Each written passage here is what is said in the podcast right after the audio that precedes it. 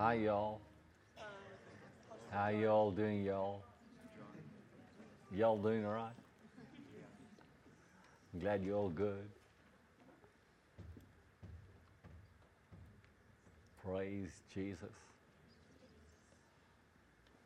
I've been listening to Brother Jerry. I've been talking to them on the telephone. so I'm kind of in the y'all mode, you know. Praise Jesus. Hallelujah. Glory to God.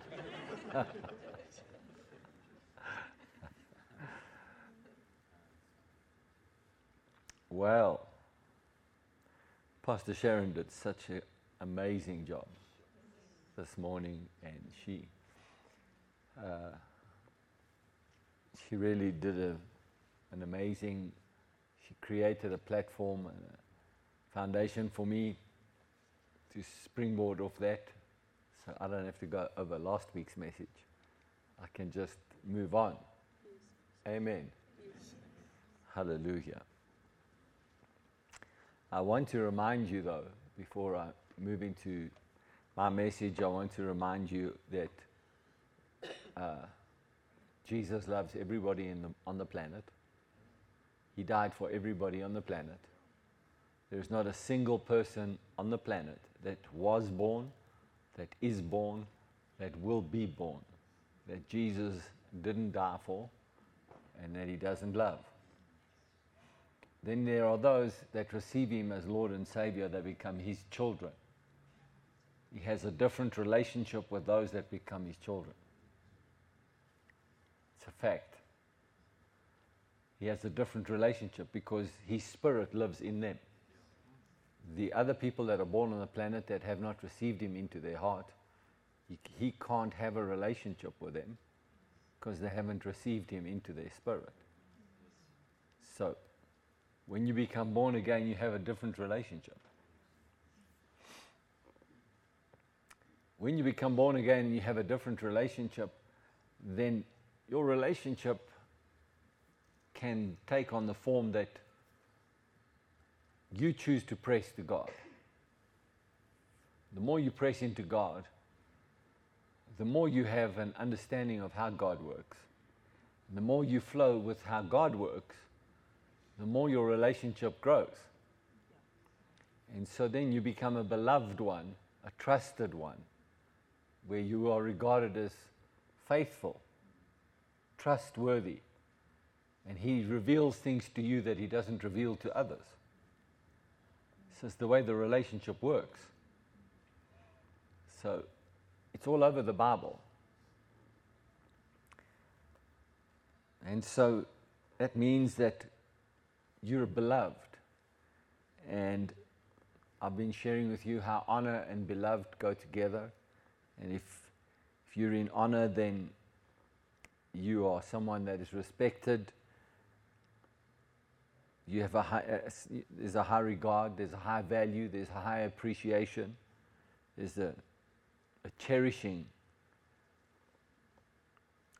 And uh, honor is, is something that uh, is very beautiful and it's life giving when you, when you observe it, when you live it, when you have it as part of your being. Honor is a very, it's a very powerful force. It's, a much greater force than, than anything else. I will say it's, it's, uh, it's extremely difficult to live with honor when you live in a, in a worldview of right and wrong. Because the minute you take a position of I'm right, it's much more difficult to live with honor. Even though you may be right, it's diffi- more difficult to live with honor. I'm not saying it's impossible, but if you put you being right at, at the top of the list of what you stand for, then it's more difficult to live with honor because being right becomes more important. And if, for example, fairness and or other value systems that, um, that dictate your life are that big in your, big in your world, then it's more difficult to live with honor. People can make a, oftentimes people can make a show of honor, but honor is not really honor until it's really tested. And uh, it's only when something happens that you disagree with the person that you honor. Generally speaking, it's only something that happens that dis- you disagree with or that has the potential to hurt you or may you may feel in your soul like you are hurt or disappointed or feel like it the honor has not lived up to your expectation. What you have as honor towards someone else and that someone else's relationship doesn't live up to your expectation. Then honor is tested because now it's only tested because now it's based on performance. It's based on fairness. It's based on your value systems. And so then you then you have an assessment and you measure the level of response. And then your measurement of response determines your position in honor. Then it's not honor, it's based on your assessment. So then your assessment becomes the determining factor as to whether you walk in honor. Whereas honor is, goes beyond assessment, it goes beyond performance, it goes beyond all of those things. And so I, I, uh, I've, I've had the privilege to watch probably some of the, the men that I am connected to, that I've had the privilege of walking with and being around there in their presence and in their person, watch the decisions they've made in their life. It's been a privilege for me to watch honor at work. That's not just words it's, it's a deep, deep spiritual force that's at work.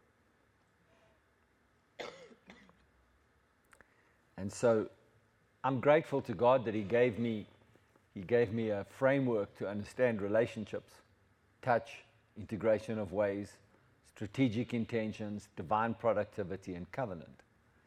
And of course, if you live in covenant, then you can only live in honor. You can't have covenant without honor, and you can't have honor without covenant. So when God asked Abraham to give him his only son and effectively sacrifice him on the altar, it was because there was such an honor in Abraham's heart for God that covenant was an obvious choice. Put another way, the covenant request was Abraham's honor. Without the two being together, you can't, he couldn't give his only son as a sacrifice. So there's a, there's, there's a close relationship between those two. And uh, as Pastor Sharon said, and, and I, to me, this this has become a great uh, life altering perspective for many years, but the more you meditate on it and the more you observe God at work in your life and the more you see things happening, the more you begin to realize what's going on. And the revelation gets bigger as you move on. And it's from Ephesians. And so you know the scripture I've been giving, Ephesians 2 verse 6 And he raised us up together and made us sit together in the heavenly places in Christ Jesus. So we are seated together in heavenly places in Christ Jesus. And I've read to you the, out of the message translations. Then he picked us up and set us up in highest heaven in the company with Jesus, our Messiah.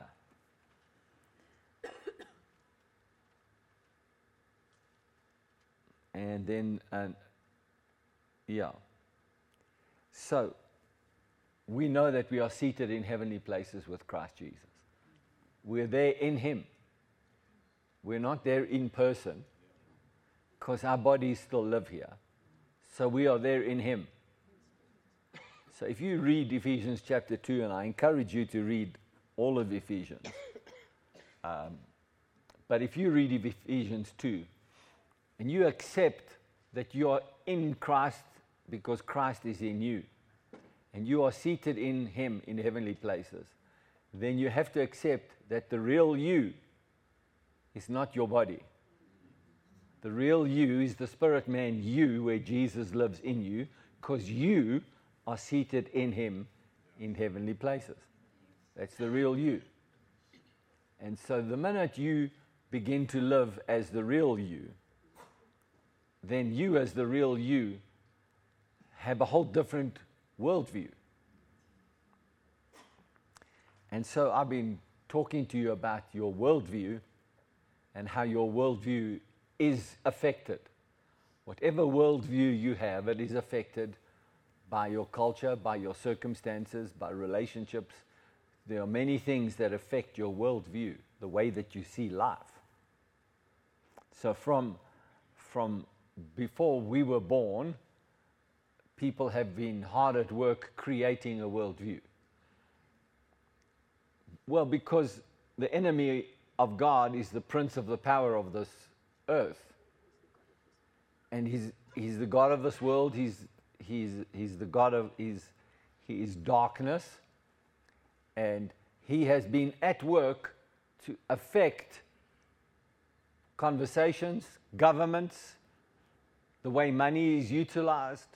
He has been hard at work to make sure that people that get born into the earth are born into a set of circumstances that they are influenced by Him before they're influenced by God. Which is, which is becoming much more evident now as you look at what's happening um, very, very loudly in the American education system, where they are wanting to teach children as young as six and seven years old about gender identity and gender sexuality at seven years old.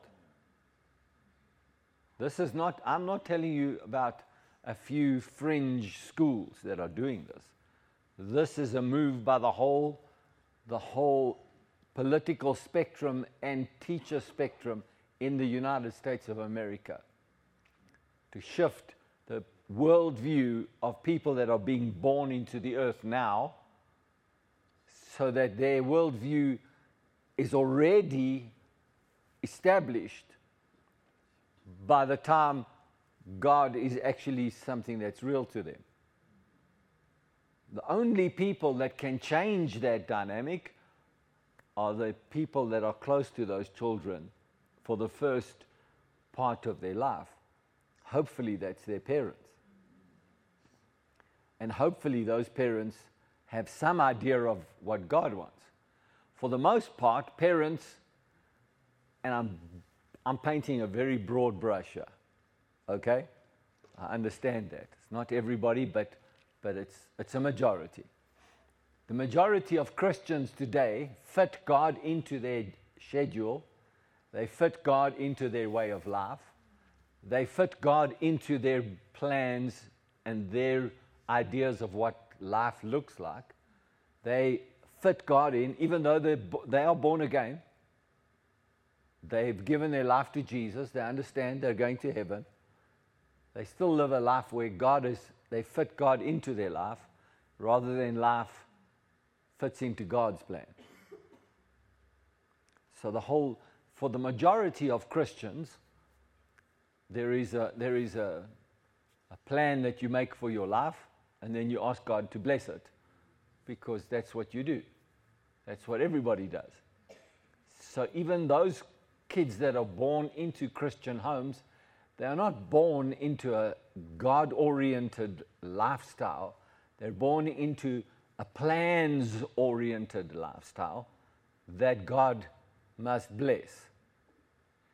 So they might even be brought up as children to pray for their food in the morning, pray for their breakfast, thank God for their day. They might even finish their day off if there's a healthy family environment. They might even finish their day off with a Bible reading they might start off their day with a Bible reading or a prayer over breakfast. They might finish their day. I'll tell you, this is very seldom that this happens anywhere on the earth at the moment, but if it might be that way, they are still in an environment where they are geared towards plans that they have made that God must bless.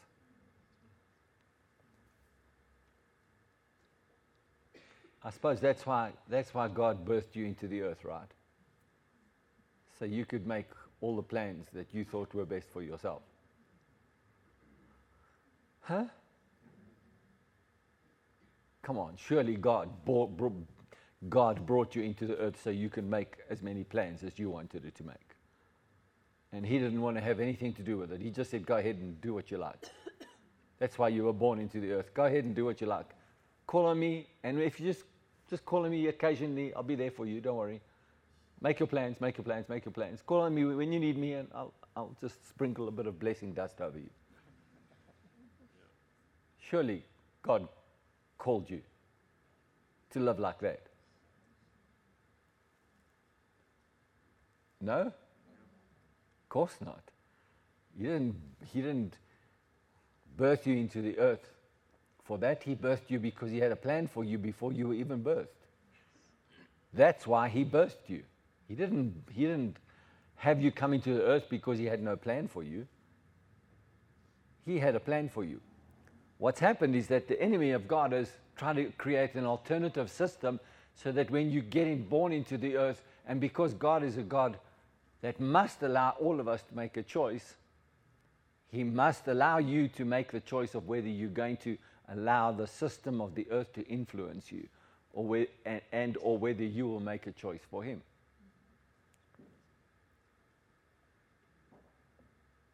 So, Pastor John, you and Pastor Sharon uh, are teaching and preaching things that are really challenging to us.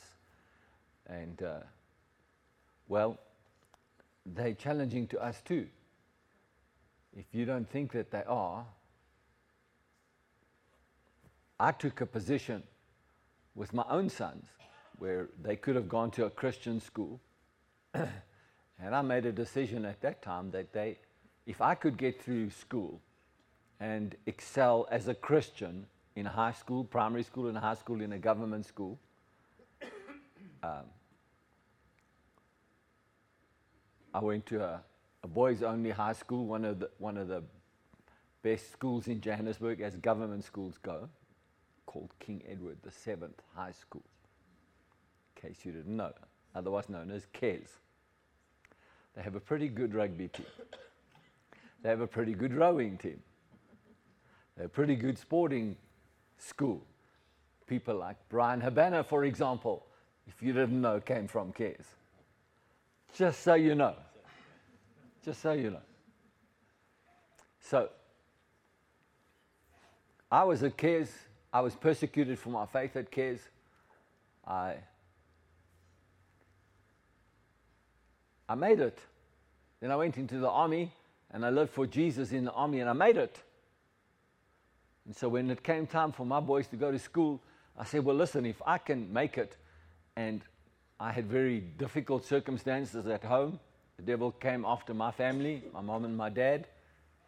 And uh, said, Listen, if I can make it through all of that because of my revelation of Christ, if my boys grow up in a family environment where they are taught faith, certainly they've got a better chance of making it in that environment than I do because they got me anyway. I'll stand right there with them and I'll walk right through the school with them.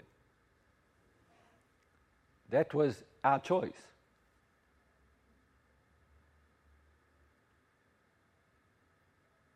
And I've told you guys many, many times that if I could have do if I could do it again, I would not make that choice. I would homeschool them. I would not subject them to that, that system.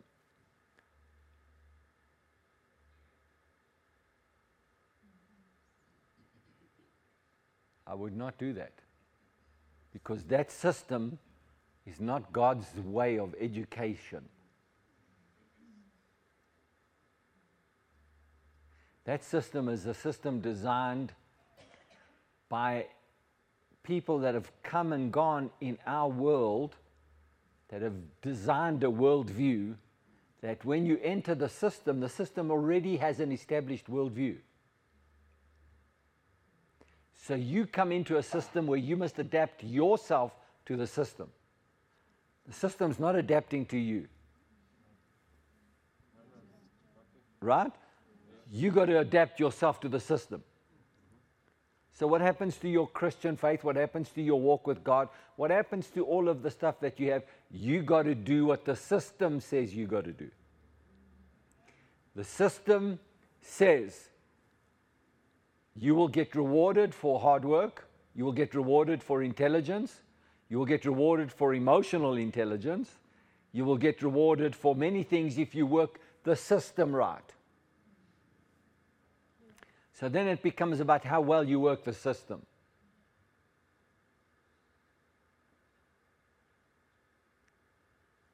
Amen. You are born into this way of thinking. I was born into that way of thinking. I had no choice. My parents sent me to a government school because they went to government schools. The difference, though, is when my dad was in government school, they said the Lord's Prayer in every morning at high school. And there was a strong Christian ethos that was, for the most part, prevalent in schools. Now you can't even use any God's name in vain, and someone's going to tell on you. Never mind just Jesus. Although that's probably the only, the only God's name that you can swear with, and they won't report you. But if you swore with any other God's name, they'll report you. That's what the system has become. The system has been adapting to become more progressive because the more progressive nature of the system is to absorb your thinking, your talent, your potential earlier and earlier and earlier and take your way of thinking away from the way of thinking of your parents, who are the custodians and helpers to actually help make us progress together. So, children are supposed to bring energy and honor and respect into the household. Parents are supposed to recognize the changes that are happening in society and together, we are supposed to, and designed as a community, we are supposed to orientate ourselves according to the Word of God to the changes that are happening in society. What's happening right now is that our society has become so dominated to, if I can just have my phone there, Sharon, to I can run, I can run all of my entertainment, I can run all of my worldview choices, I can do everything on this thing. And I can stand right next to Sharon, and we can be together, and I can stand right next to her, and we can be both on our phones, but we're together. But I'm doing what I want to do, and she's doing what she wants to do. But we're together. So we're not really together anymore. We're still doing what we want to do. The system has created a, a way of getting to our young people. Okay, but maybe you say that's not happening to my child at home because I'm managing this until they're 15 or whatever the time might be. But it's happening to every other child that your, your child is connecting to in the system. And the system is already creating a culture that at some point there's a connection. So,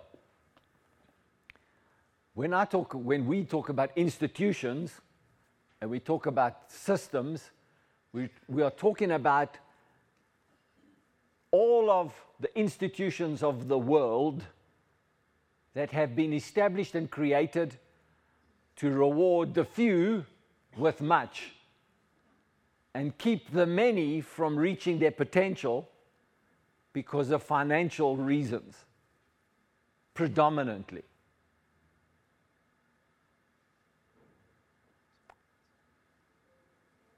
Yes? I know I'm generalizing, but this is the way of the way things work. So it doesn't matter what government institution and ideology they have, even if even capitalistic governments or governments that are based on capitalism as a broad thing, it's designed to reward choices. And it's designed to reward performance. And it's designed to reward those that maximize the way that the system works from health to education to relationship to government to all of these things, every part of our lives, the enemy has been hard at work to bring us into a life of systematic choices that remove the God factor out of our lives. It promotes the personal choice factor. Amen. So, Pastor John and Sharon, you're saying some challenging things. Well, I'm just trying to show you that it's challenged us as much as it's challenged you. Because it, it brings into, into our world choices that we have made that we can't go back and fix. Things that have challenged our children that we can't go back and fix. We have to trust God now to fix it. So they went through things based on our choices that I wish they never went through. Yeah. Praise the Lord. My, my sons had God encounters while they were still young, and they continued to have God encounters. But it didn't cha- stop the fact that they were exposed every day, all day, every day, all day, every day, all day to the system. And so that system grinds you and wears you down. Because you only give God, normally, most Christians, and again, I'm painting a broad brush here, most Christians give God an hour or two a week. It's normally at church on Sunday. The system is actually impacting you 24 7. Even if you are having encounters with God every day at home, you better keep your mind on the ways of God during the day, otherwise, the system is going to overwhelm you. Because that's, the system is designed to do that. And so, when, and I spoke to you, uh, and Pastor Sharon so well did that today. I, I don't want to ignore what I read to you in Proverbs chapter 3. And I'm just going to read it from verse 8. It, if you put the, the word around your neck, you bind it in your heart. It will be health to your flesh and strength to your bones. Honor the Lord with your possessions and with first fruits of all your increase. So your barns will be filled with plenty and your vats will overflow with new wine. What God is saying here is He's giving us a way of being free from the system because we put Him first. This is already in the Old Testament. This is not something that Jesus preached in isolation. Or he preached it because he was God. This is already something God was teaching his people from early on, even from Adam and Eve to Noah, to, to Abraham, to Isaac, to Jacob. He was teaching them, and to all the rest of the covenant people choose me, choose love you will choose blessing. If you do not choose life, then you will have curses. How? It's not that you are cursed, it's that you're working in a system that is cursed. And so the devil doesn't want us to talk about a system that is cursed because he, he, doesn't want it to be exposed as a cursed system. You mean to say the system that we are working in every day is cursed? For sure. It is. Because when, when Adam fell, and so I've been around in the faith movement long enough to know that this question that I'm, I'm talking to you about now was a big deal in our early exposure to faith. What some call the faith movement. because there was this whole question if, if there was the first Adam who fell, what was the consequence of the fallen first Adam? The consequence of the first Adam, first fallen Adam, is the ground is cursed. And you will have to work this ground by the sweat of your brow. Yes? That had never happened before. They were dependent only on their walk with God. They didn't know there was an alternative. Okay. Also, a woman would have to give childbirth with pain and with stress. She would be giving childbirth, consequence of their choices. So then, when the second Adam came, which is Jesus, and he fulfilled all of what happened in the first Adam, people said, well, now the ground is no longer cursed, and women don't have to have pain in childbirth.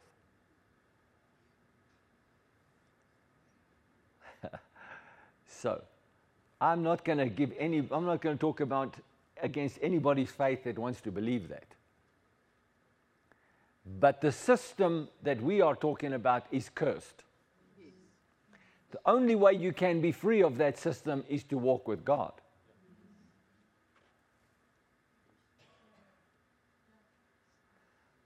So if you have faith to have a child without labor or without the pain of labor, the anxiety of labor, then your faith will get you there, not the system. So the question of whether God actually, whether Jesus reversed that or not, is not a relevant question for me. It's a re- the only thing that's for me is how do I see it the way God reveals it to me personally. So I don't want to answer a theological question. I want a relational answer to my question. Do you understand? What Pastor Sharon was saying, don't, you don't have to ask the question. I don't have to ask the question, did Jesus undo all of the curses? Did his death as the first Adam, the second Adam, did it uh, reverse all of that kind of stuff? I don't have to answer that. It's my walk with God where my faith is with God that will determine where I walk with God on everything. So, so doesn't, I don't have to ask that question. I don't have to answer it. And that's what happened with Isaac, and why I was talking about Isaac, because in his natural mind and everybody else around him, their whole issue was, their whole issue was, it's famine. You don't do anything when it's famine. There's no rain to water your, your seed. But God had said, I will bless you in the land that I give you. So if you live in the land with the blessing of God, then you do whatever it, you would normally do because God's blessing is there. And the Bible says that he sowed, he reaped a hundredfold return in that same year. That is supernatural increase. And God was very specific with, uh, with Isaac because he said, Don't go to the system which is Egypt, that has all of the answers for you. Stay with my system, and I will show you what I can do.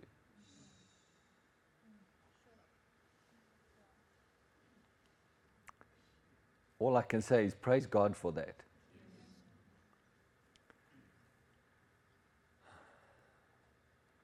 So, I have a, an answer to you a very broad question that you're already asking.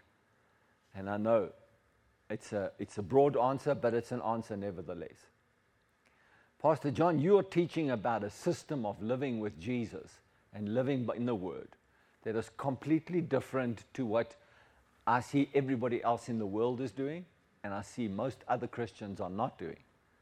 In other words, they are not putting God first place like you're teaching. I see most other Christians are doing what everybody else in the world is doing. And so, uh, so Pastor John, uh, where does that leave me? Well, my answer to your question is do whatever your faith allows you to do. and live according to your revelation and your faith, not mine. I can teach you what God wants you to hear, but I can't, I can't take you to where God wants you to be. That is a place you have to get to.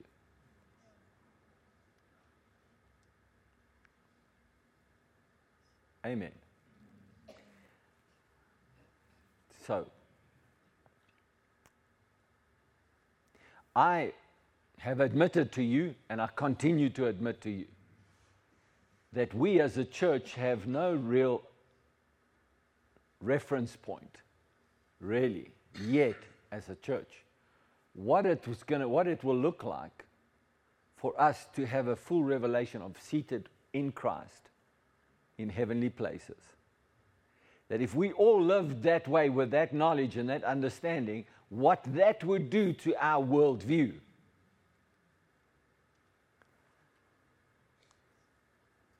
So, but I've been on a journey.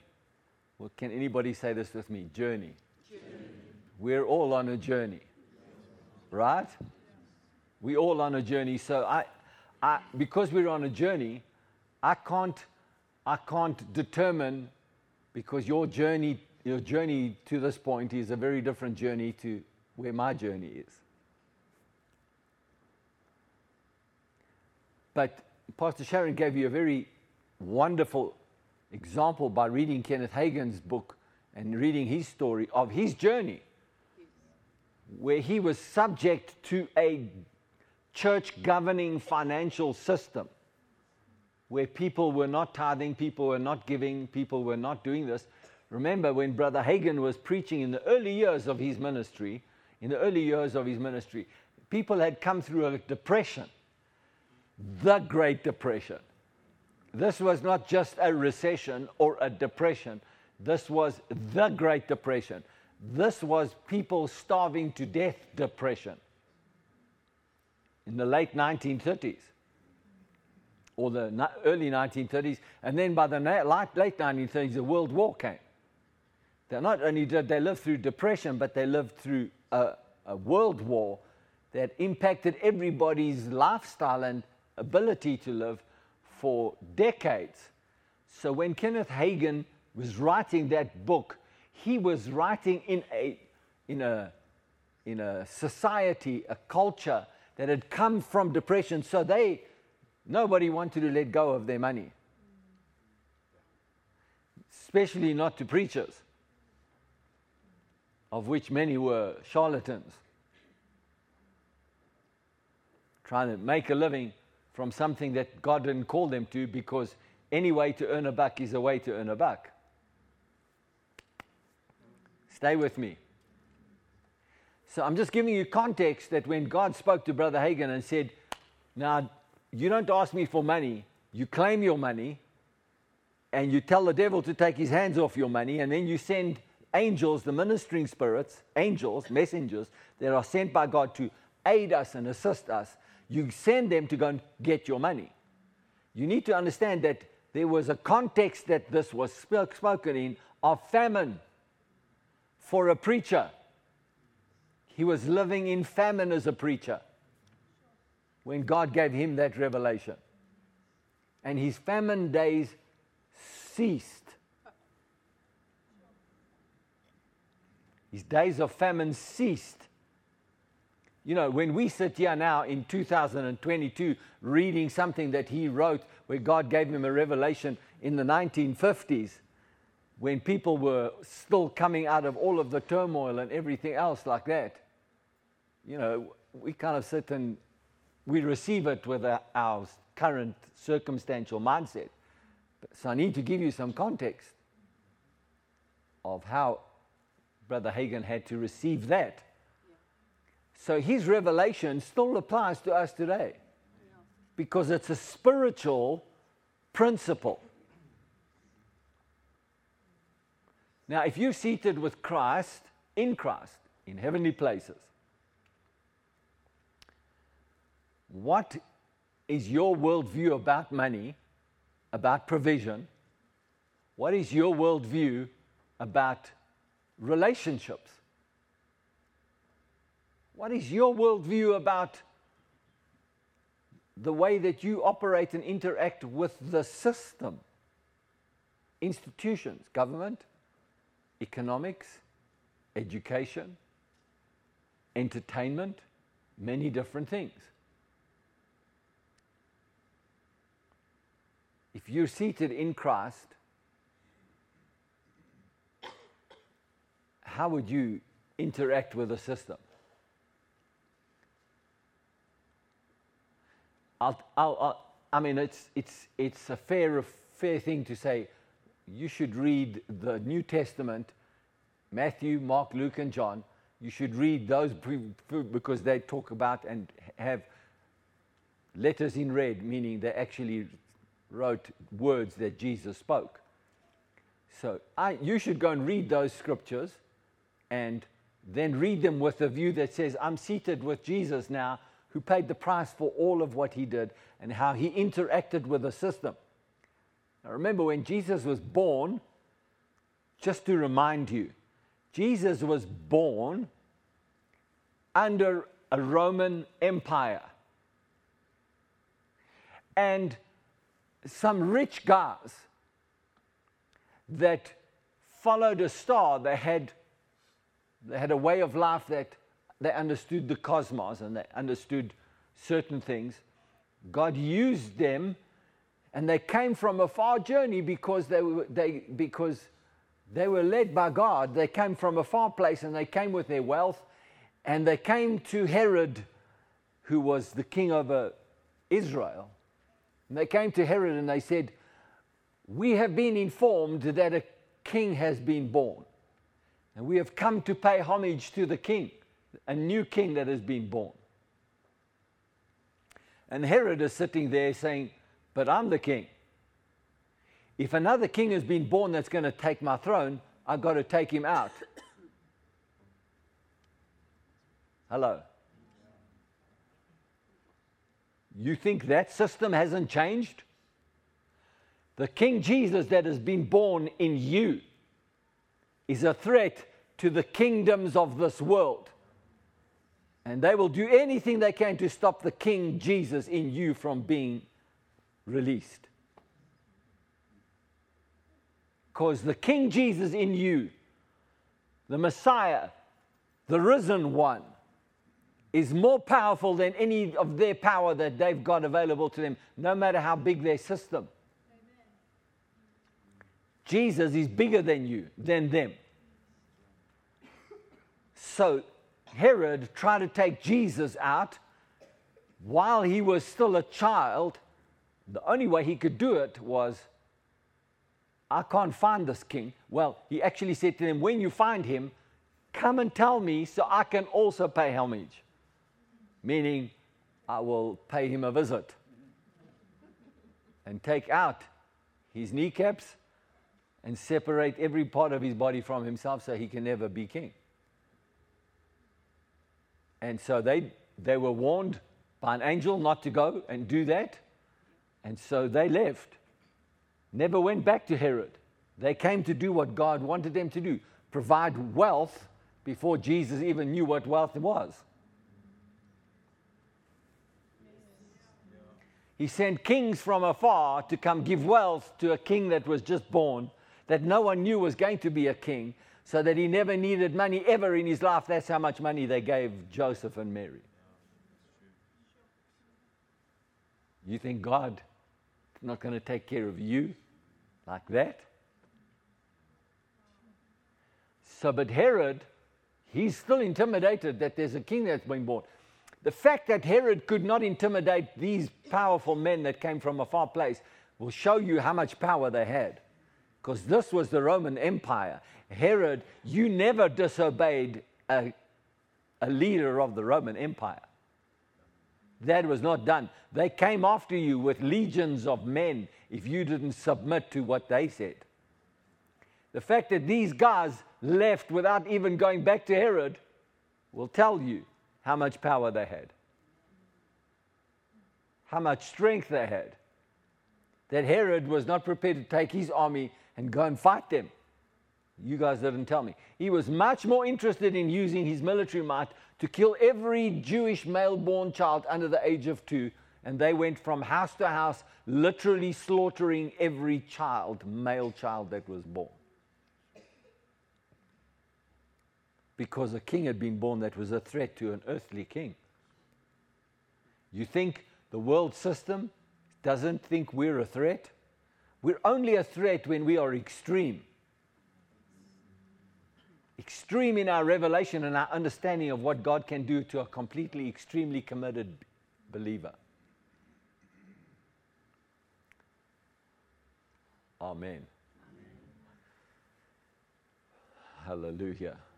And so, those of you, young people that have been listening to me preach on on kingdoms, and particular the kingdom of Babylon, and all the kings, and the and Daniel and Shadrach, Meshach, and Abednego, and all of those things that we I've been ministering to you on, and all of the things about kingdoms. If you have the wisdom of God and the understanding of God, you you will end up outliving any kingdom because God will show you how. God will show you how. Hallelujah. And so, I'm, you know, God wanted me to show you a very, a very personal choice about how this happens.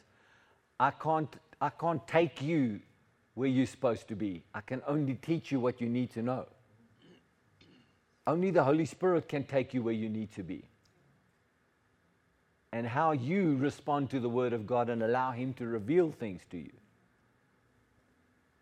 If you, if you, if you say, if you take the Word of God and you push back against the Word of God and you say, uh, no, this is not for me, then, then I can't help that. Or I will, I will do I will do this in my own time of development. And then you use that as, as an excuse. I mean, I, have done that even in my physical training and my physical exercise. Uh, you know, I'll just train a little bit and I'll ease into it. So I'll, I'll develop at my own strength. And so then if I have a personal trainer, of which my, my son, thank God, he's one, he is one, he's my personal trainer. He comes and he makes me do things and almost every time I tell him, he's paying me back for all the hidings he got when he was young. Because he, he, he makes me do sit ups. But he's like, no, no, your back like this, shoulders, come on, come on, dad, come on now, dad. Push it now, push it. And my stomach is shaking and shaking. Hold, those of you who know him, hold, hold, and then he counts five, and then he talks a bit, and four, and then he talks a bit, and he's still telling you to hold, hold. And now you're not just shaking a little bit, your whole body's shaking like this, and he's hold. I can tell you this that I would not be pushing myself to that limit if there wasn't a trainer that was saying, You can go further. Because your body's screaming at you, don't. And it's the same with the way that we operate in the kingdom of God. I've got to push, God has got to come into a messenger to push you further. Otherwise, you won't go there. Which is why we are where we are now with these messages, because God is pushing us further. And uh,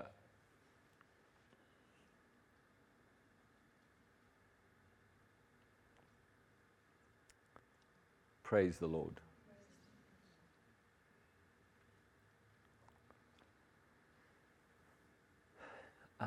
when we come back next session, I'm going to talk to you a little bit more details about Mary and Martha because I want to, I want to talk to you about the Martha syndrome and the Mary choices. So you can either be subject to the system and its institutions, meaning the Martha syndrome, or if you are a Martha, you can choose to have the Mary anointing come on you and you can receive it by faith. if you are a Mary, then you need to continue to stay in the position that Mary stayed in because it's a place that you can't be taken from you by anybody or any system. If you're a Martha, then any way that the system works around you will affect you. Because that was her whole reason by, for talking to Jesus, because she said, Lord. And so that's where I'm going to pick up when we meet after lunch. I'm going to pick up with Lord. She called him Lord. She called him Lord. She went with her Martha syndrome performance mentality. She went with her cultural influence, the system of religion, which was closely connected to the system of education for the Jewish people. Education, governance, social culture, all of the things that were all together were impacting Martha's choice to serve, to be worried about many things. So she goes to someone that she knows to be Lord and tells him what he must do for her.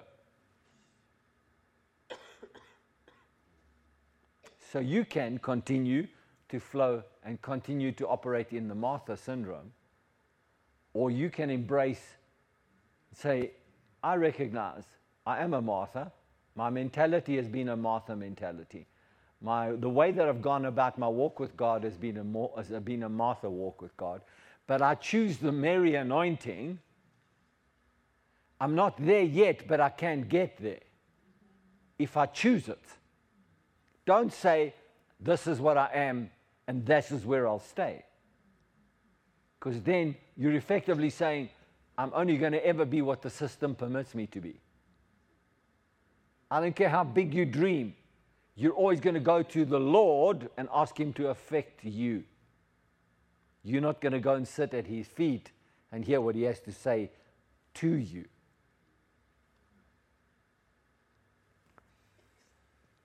Well, I'm giving you the end, the end game here, just as I'm closing. I'm going to just give you the end game, and I'm going to take you to Acts chapter 22 and verse 6. And this is the Apostle Paul, and he's having, he's talking about his encounter with God. Or this is the account of him having an encounter with God. Now, it happened as I journeyed. Will everybody please say this word with me? Journey. We are all on a journey.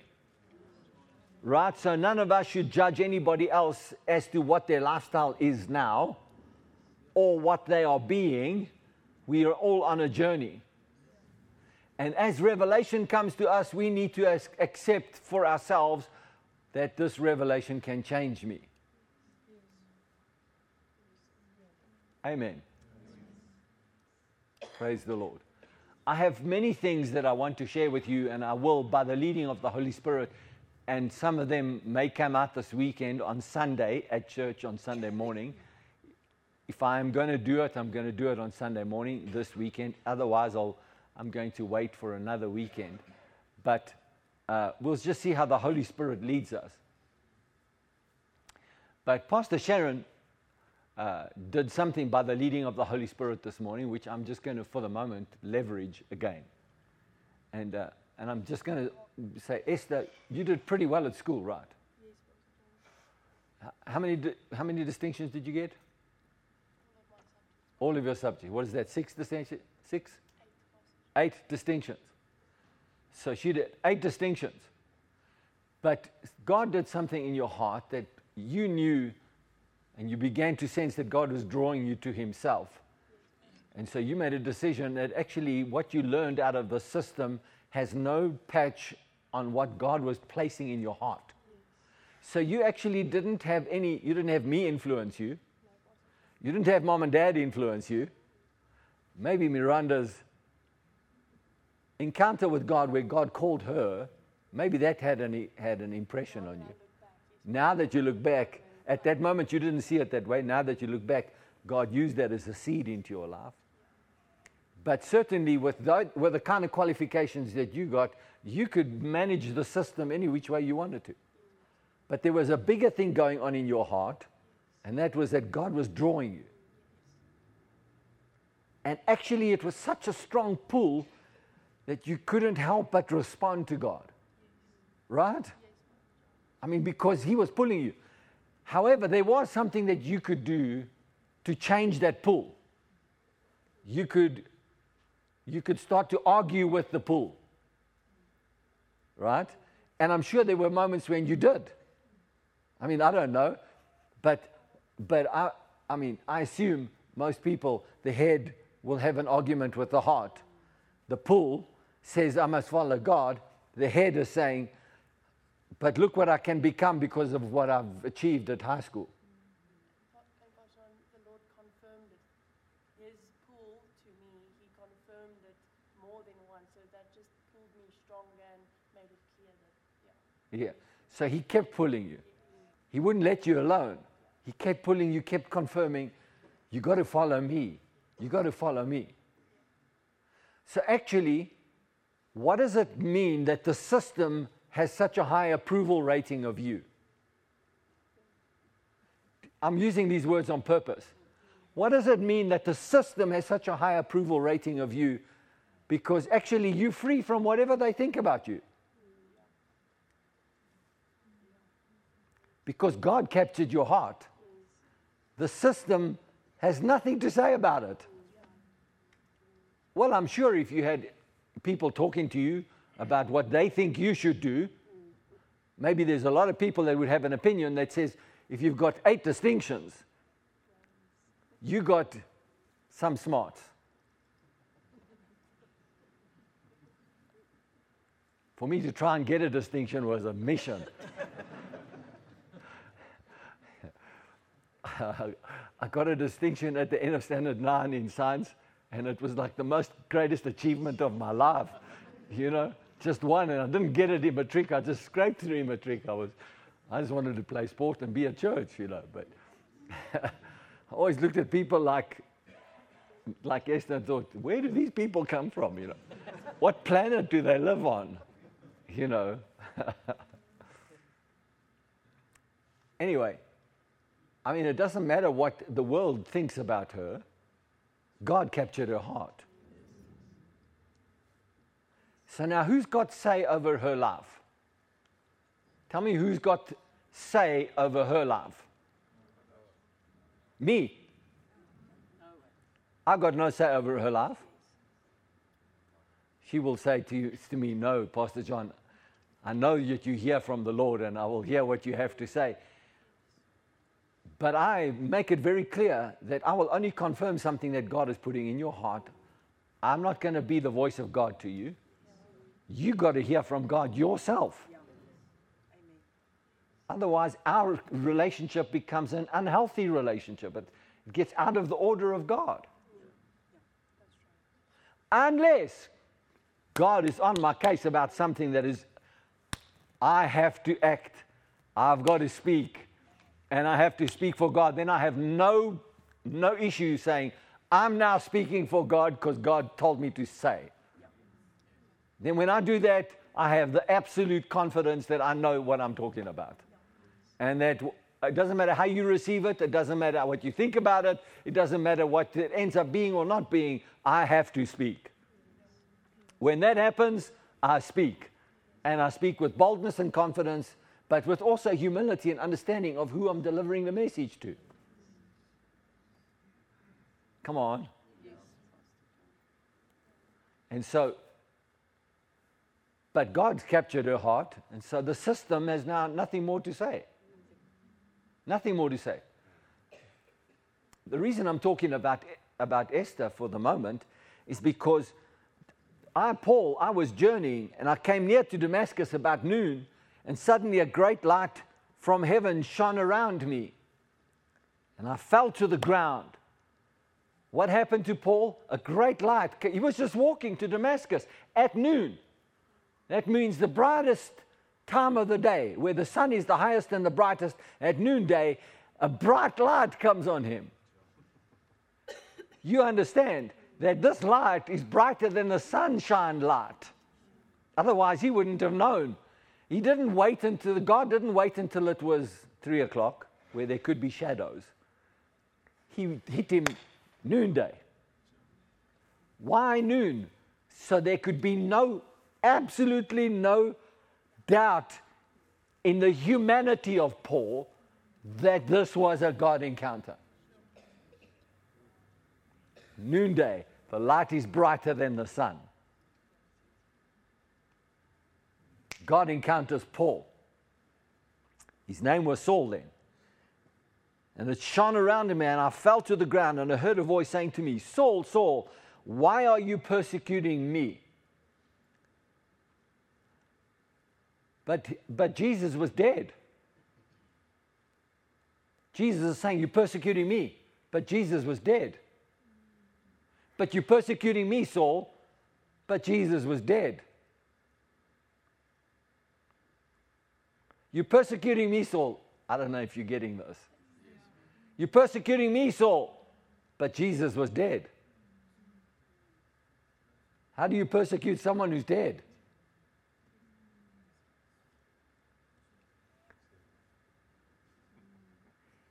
You see, Saul didn't believe that Jesus was God. He thought Jesus was a prophet that brought a cult.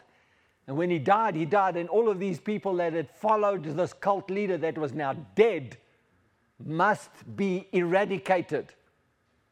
Why are you persecuting me, Saul, who you think is dead? I am alive, Saul, and I am meeting you at noonday with my brightness of my glorious being. And who are you persecuting that is still alive? The church. The church is me, and me is the church.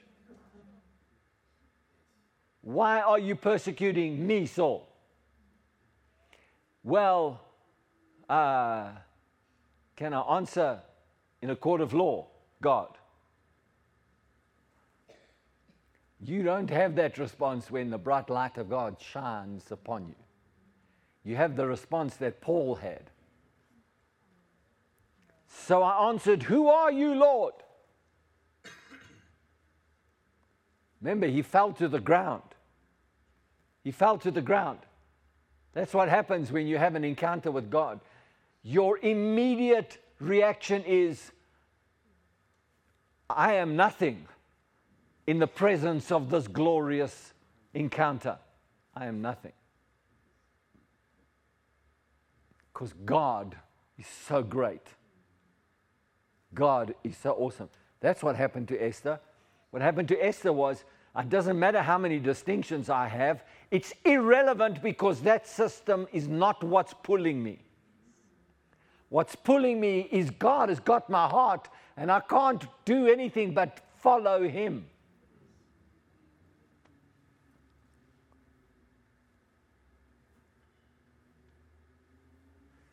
And I'm so glad that Pastor Sharon spoke to Stephanie and Bertus because Stephanie and Bertus, thank God that they did not stand in her way and say, No, come on, you've got eight distinctions. We are insisting you must go to university.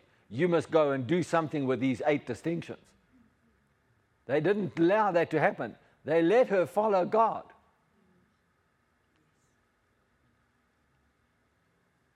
But what are people going to say?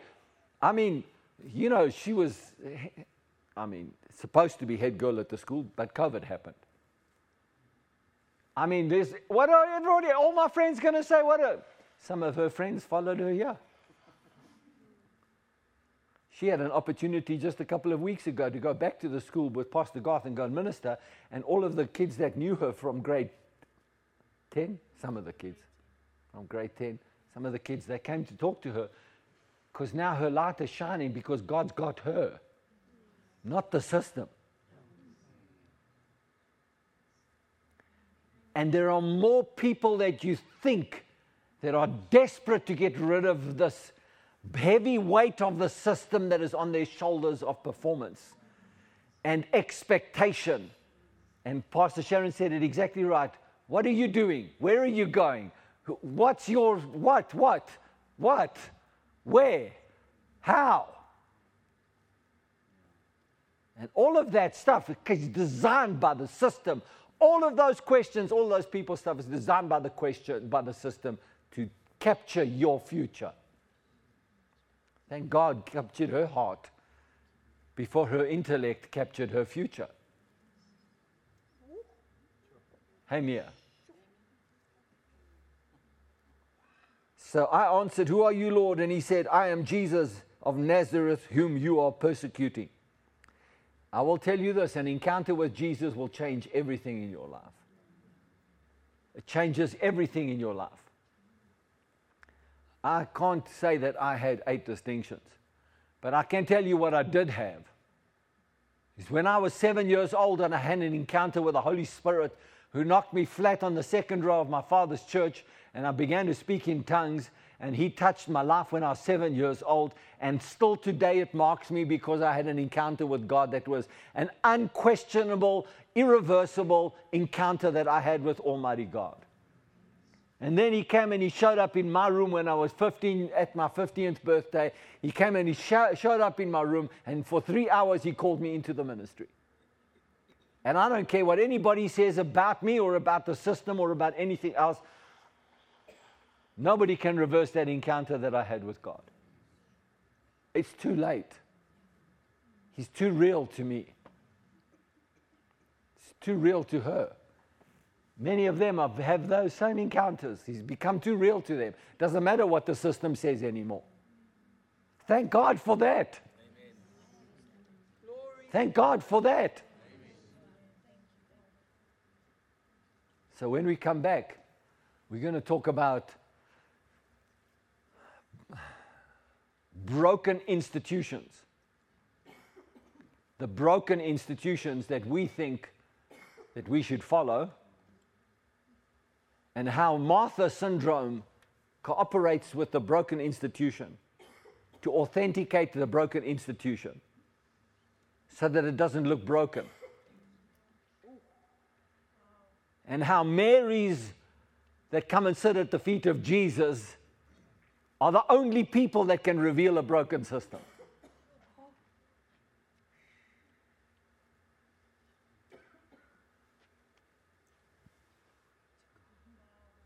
And that's why when you understand that the financial institution, that the economies of the world, the financial institutions and the financial system is broken it has not got the capability of fixing your future. It's a broken system. Then you don't want to be a Martha in a broken system. You want to be a Mary that can change the system.